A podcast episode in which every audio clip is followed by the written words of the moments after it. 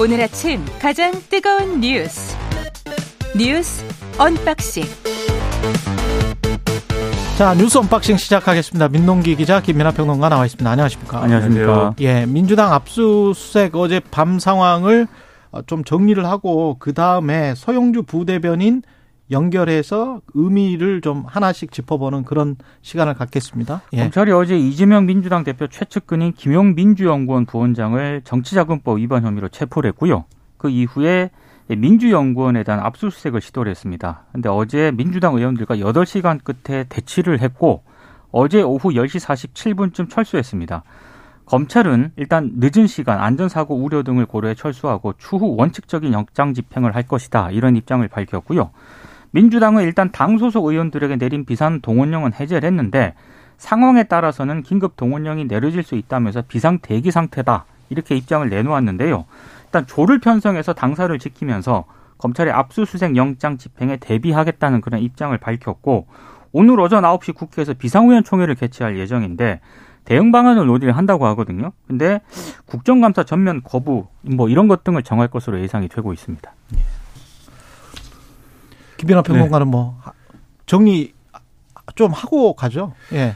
네, 이게 그러니까 지금까지 대장동 개발 의혹이나 뭐 위례신도시 개발 의혹 이런 것들은 당시에 음. 이재명 성남시장이 뭐 직권 남용을 했는지, 뭐 음. 배임을 저질렀는지 이런 쪽의 포인트였는데 어제 이제 김용 이 민주연구원 부원장이 체포가 되고 그다음에 바로 이렇게 압수수색이 진행되고 아마 이 혐의를 부인하기 때문에 구속영장 청구도 할 거거든요. 그렇겠죠. 그러면은 그런데 이 체포영장이나 이런 데 적시된 걸 보면은 어, 지금 뭐 오프닝에서 말씀하신 대로 음. 이 돈을 받아서 대선 자금으로 쓴 것이다 라고 음. 지금 검찰은 보고 있는 겁니다. 그러면 그렇죠. 사건의 의미가 완전히 이제 지금부터는 달라지는 것이죠. 이 대선 자금이라는 게 이 지금은 어쨌든 이재명 당시 후보의 경선 자금을 지금 포인트로 놓고 보고 있습니다만은 예. 대선 자금 수사라는 게 이 수사의 특성상 시작이 그리로 이제 가서 시작이 되면 어디로 튈지 모르는 거거든요. 그러면 이제 민주당이 지금 물러서거나 이 어떤 강경한 노선으로 갈 수밖에 없는 국면이 지금 조성됐기 때문에 국감도 그렇고 지금 민생도 그렇고 여러모로 지금 걱정스러운 국면이 이제 열린다라고 봐야 되겠습니다. 다양한 진술과 증거에 따라서 상황이 좀 바뀔 수가 있기 때문에 가변적인 상황이라서 뭐라고 확정해서 말하기는 힘든 상황입니다. 제가 아까 그 끊어서 이거는 봐야 된다라고 말씀을 드렸는데 이게 맞는 것 같아요. 그러니까 김영 부원장이 그때 당시에는 어떤 신분 였는지 모르겠습니다만은 그때 돈을 받았을 때 그 신분이 개인적으로 받은 것인지 아니면 검찰의 주장대로 대선 정치 자금으로 받은 것인지 거기에 따라서 이 사건이 크게 다 나뉘고 김영 부원장의 지금 주장대로 돈을 받지 않은 것이면 그러면 또 전혀 상황이 다른 것이고요. 그러니까 TV조선 어제 보도한 내용을 보면요. 음. 검찰이 어떻게 이제 혐의를 두고 있는가가 조금 구체적으로 나오긴 합니다. 유동규 전 본부장으로부터 김영 부원장에게 7억 4천여만 원을 건넸다 이런 진술을 확보했다는 거고요. 7억 4천여만 원. 어, 다른 관련자도 비슷한 취지의 진술을 했다는 건데 예. 검찰이 파악한 돈 전달 시점이 지난해 4월입니다. 그러니까 4월. 민, 예, 민주당 대선 경선 과정을 앞둔 시점부터 8월까지 세 차례 돈을 전달했다라는 게 TV조선 보도 내용이고, 예. 그리고 남욱 변호사가 마련한 자금이 정민용 변호사 전 성남도시개발공사 전략사업실장이기도 했죠. 어, 그리고 이 정민영 변호사와 유동규 전 본부장을 거쳐서 김영 부원장에게 전달이 됐다고 일단 검찰은 판단을 하고 있는데요. 검찰이 주목하는 포인트는 이 부분인 것 같아요.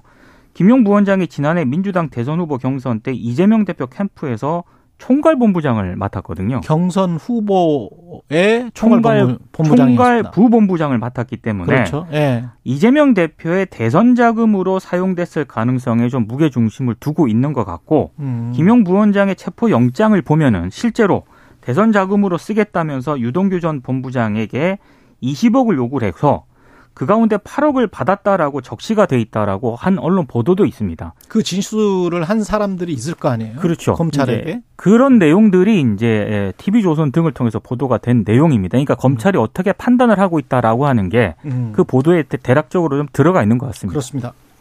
그러니까 방금 민주당 입장을 들어보면 김용 부원장이 돈을 받았다라는 혐의에 대해서는 이건 지금 판단하기 어려운 거지 않습니까? 지금 들어도 김용 부원장은 그 안 받았다라고 한다. 이게 민주당 입장이잖아요. 그리고 어제 김영은 모든 혐의를 부인한다. 그렇죠. 예. 그 민주당이 어떻게 판단한다. 이 대목은 지금 없는 거지 않습니까? 그렇죠. 그 어제 민주당이 바로 된 입장도 그런 차원이거든요.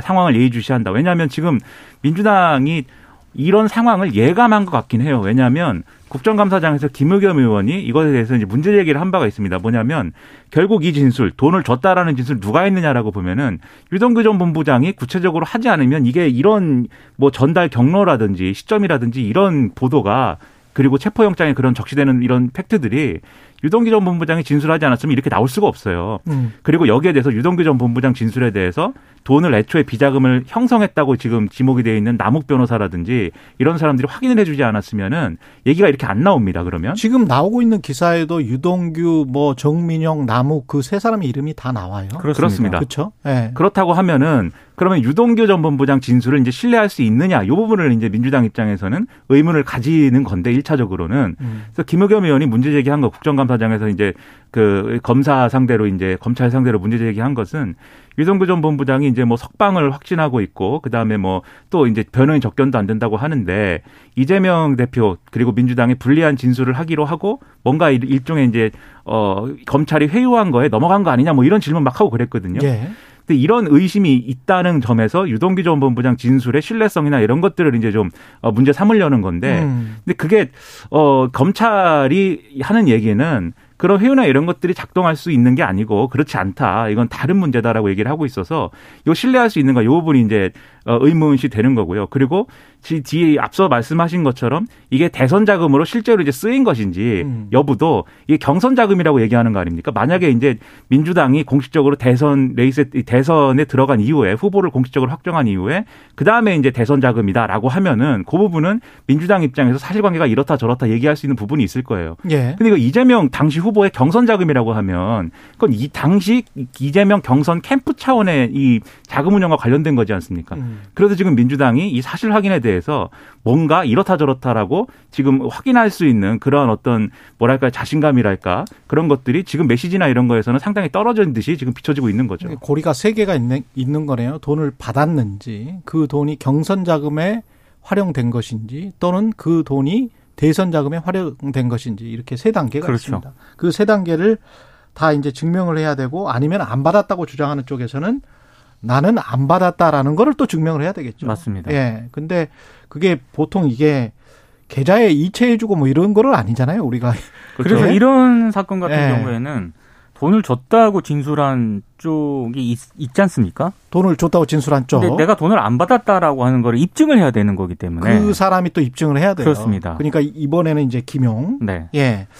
근데 현금으로 만약에 이제 줬다라고 어디 특정 사무실 뭐 주차장 지금 여러 보도가 나오고 있지 않습니까? 그 어, 디에서 얼마를 줬고 그걸 어떻게 에, 받지 않았는지 또는 받았는지 이거를 헛갈리겠네요. 이게 재판에서 굉장히 좀 공방이 오가겠습니다. 다만 이제 한 예. 가지 좀 우리가 이런 사건에서 음. 좀이 항상 이게 제기됐던 문제점 중에 하나인데 예. 이게 이제 진술 가지고 항상 이 문제가 항상 불거져거든요. 음. 이게 무슨 증거라든가 이런 것에 의존 이 바탕으로 하는 게 아니라 예. 진술한 사람이 뭐 번복을 한다든가 이렇게 해서 항상 문제가 제기됐기 때문에 그런 어, 부분들에 대해서도 유심히 좀 봐야 될 것 같습니다. 예, 증거가 있는지 구체적 정황인지. 예. 기본적으로 이렇게 검사들이 이제 제1야당의 이제 당사를 압수수색하러 간 거 자체에 대해서 이제 민주당에서 굉장히 반발하고 있습니다만 음. 그리고 그런 당사 압수수색이 뭐 어느 당이든 간에 그냥 뭐 수용하지 않을 거예요. 어느 당이든 압수수색하러 음. 갔을 때는 그런데 그 정도로 이제 이 검찰이 밀어붙이는 사안이다라고 하면은 뭐 아무런 뭐 이런 근거라든가 아무런 뭐 어떤 내용이 없이 뭐 하지는 않았을 거다. 이 정도는 우리가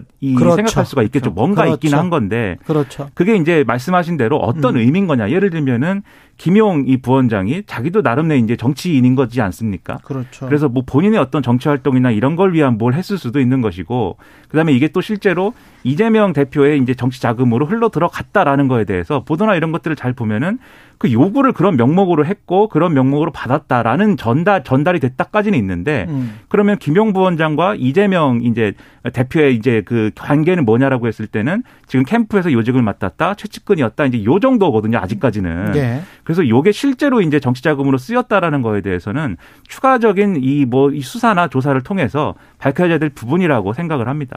어민 북송 관련해서도 노영민 전 비서실장 검찰에 지금 출석을 했 었습니까? 어, 제 이제 오전에 노영민 전 실장을 검찰이 피고발인 신분으로 불러서 조사를 했습니다. 예. 그리고 어젯밤 9시 30분께 조사를 마치고 일단 귀가를 했는데요.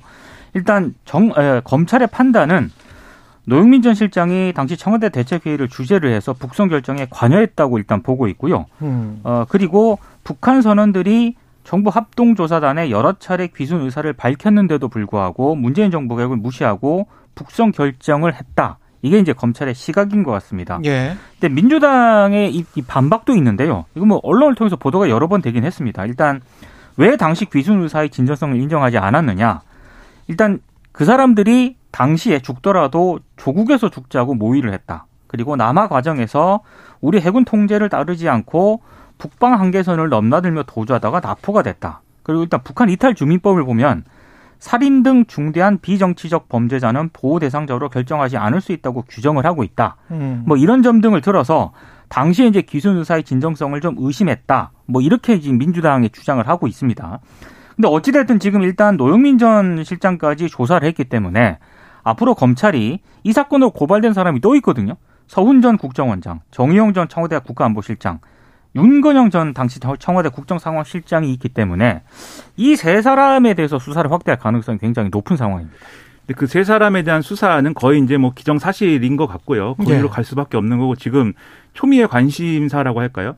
노영민 전 비서실장이 어쨌든 이 회의를 주재해 가지고 방침을 결정했다라고 하면은 그럼 그게 노영민 전 실장 선에서 결정이 된 거냐? 아니면은 이 문 그 윗선이라고 뭐 표현할 수 있는 언론에 의하면 문재인 전 대통령의 어떤 관여도 있는 거냐? 이 부분을 검찰이 확인을 하려고 할 겁니다. 그렇죠. 그렇죠. 그러면 이게 결국은 전직 대통령에 대한 조사라든가 수사라든가 이런 부분으로 갈 수 있는 건데 그러면 이제 여러 가지 정치적 맥락들이 막 덧붙여지는 거죠, 이제는. 음. 그러면 지금 앞서 이제 이재명 대표에 대한 수사도 이것도 이게 결국은 뭐 정치자금 얘기를 했지만 타겟은 결국 이재명 대표일 수밖에 없는 거거든요. 이 수사는 그렇죠. 정치자금 수사라고 하면은 그렇죠. 그거 이제 부인할 수 없는 겁니다. 경선 자금이든 무엇이든 네. 간에 그렇습니다. 예. 그 이재명 대표를 조사해야 된다고 이제 갈 거예요, 이제.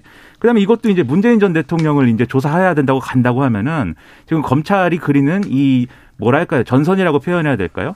계속 넓어지고 계속 이어지는 거거든요. 이게 여러 가지 정치적 논란에 휩싸이는 방식으로 갈 수밖에 없는 구조여서 이게 상당히 우려가 됩니다. 예. 어민 북송 사건 그 세 사람 중 한 명입니다. 윤건영 민주당 의원 잠시 후 2부에서 만나보고요. 뉴스 언박싱 여기까지 하겠습니다. 민동기 기자 김민하 평론가였습니다. 고맙습니다. 고맙습니다. 고맙습니다. KBS 1라디오 최경영의 최강시사 듣고 계신 지금 시각 7시 39분입니다.